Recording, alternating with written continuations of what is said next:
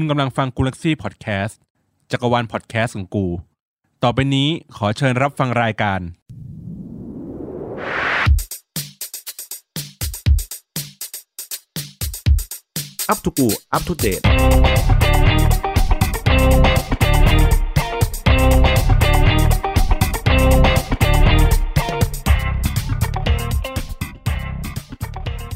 สวัสดีครับคุณผู้ฟังทุกท่านครับพบกับรายการ Up to Go Up to Date ประจำวันพฤหัสบดีที่25มีนาคม2564กันครับรายงานข่าวโดยโตโต้วรกิจเวชสืบเช่นเคยครับค่าฝุ่นวันนี้ในกรุงเทพมหานครและปริมณฑลครับคุณภาพอากาศอยู่ในระดับปานกลางถึงมีผลต่อสุขภาพครับ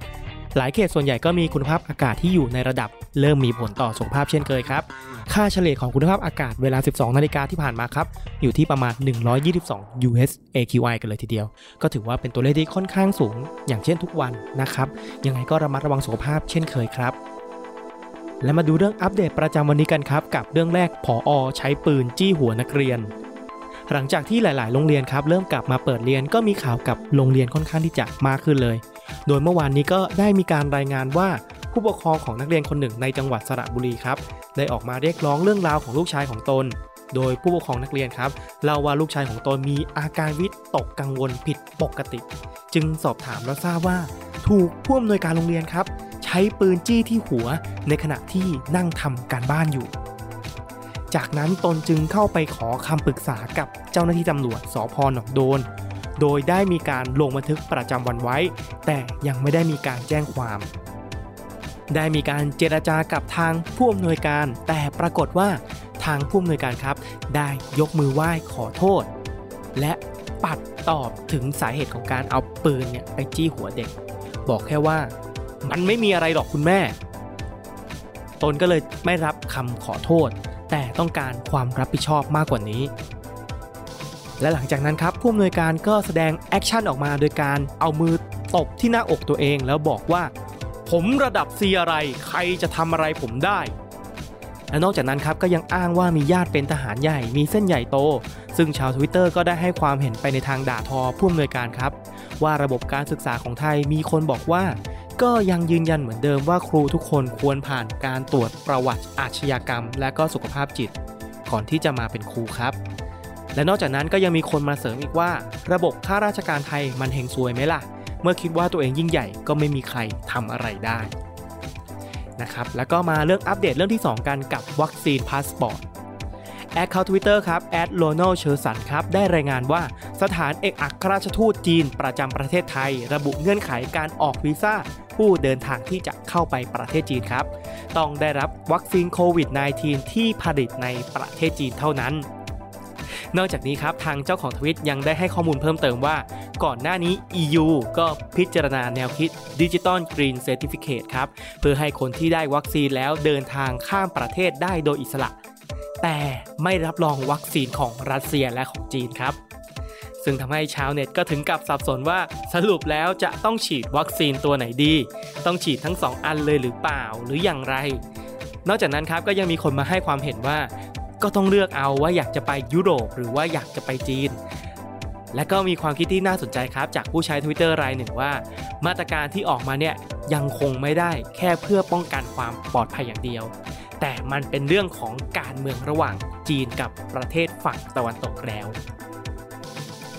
และเรื่องอัปเดตถัดมาครับกับต่อสัญญาหอศิลป์ครับ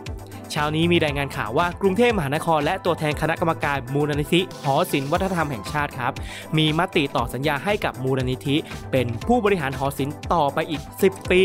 ก่อนถึงกำหนดการต่อสัญญาในเดือนสิงหาคมนี้ครับทางมูลนิธิก็มีการสรรหาคณะกรรมการชุดใหม่เพื่อมาแทนชุดเดิมที่จะหมดวาระในวันที่30พฤษภาคม2564กันครับเพื่อให้การทำงานมีความต่อเนื่อง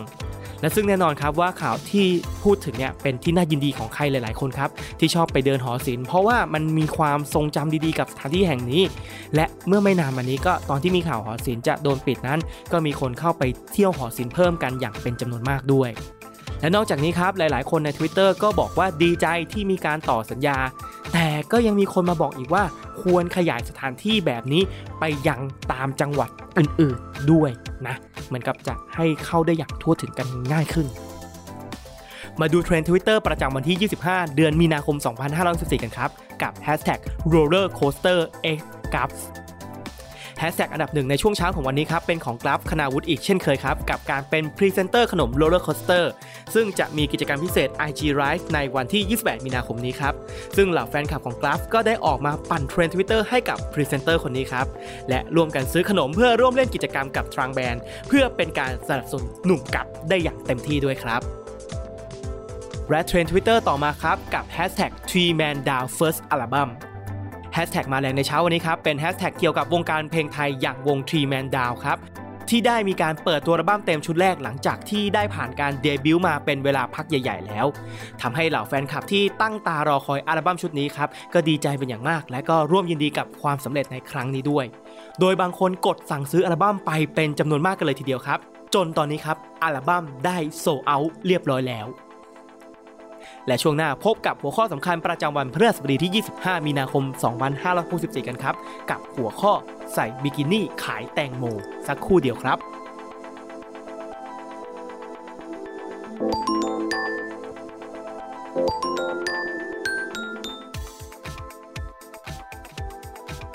กลับมาถึงช่วงสุดท้ายกันครับกับใส่บิกินี่ขายแตงโมเมื่อวานนี้ได้มีการรายงานข่าวจากช่อง 3 ว่าจากกรณีที่เป็นประเด็นในโลกออนไลน์หลังชาวโซเชียลพบสาวรายหนึ่งใส่ชุดบิกินี่ยืนขายแตงโมอยู่หน้าร้านริมถนนสายลำปางแจ้ห่มจังหวัดลำปางทำให้กลายเป็นที่พูดถึงอย่างหนักเลยครับและก็มีรถไม่ต่ำกว่า200คันต่อคิวมารอดูสาวรายนี้ก่อนที่ตำรวจจะเปรียบเทียบปรับเป็นจำนวนเงิน500บาทเนื่องจากการกระทำดังกล่าวถือเป็นการขายหน้าต่อหน้าทานกำนันตามกฎหมายม.388และจากกรณีนี้ครับในกระแสใน Twitter กลับไม่ได้ต่อว่ากล่าวโทษการกระทำของสาวที่ขายแตงโมแต่อย่างใดครับหลายๆคนก็เข้ามาแสดงความสงสัยมากกว่าว่าทำไมถึงโดนปรับและยังมีคนให้ความเห็นว่าการใส่บิกินี่เนี่ยมันผิดตรงไหนทำไมใส่ริมหาดมันถึงใส่ได้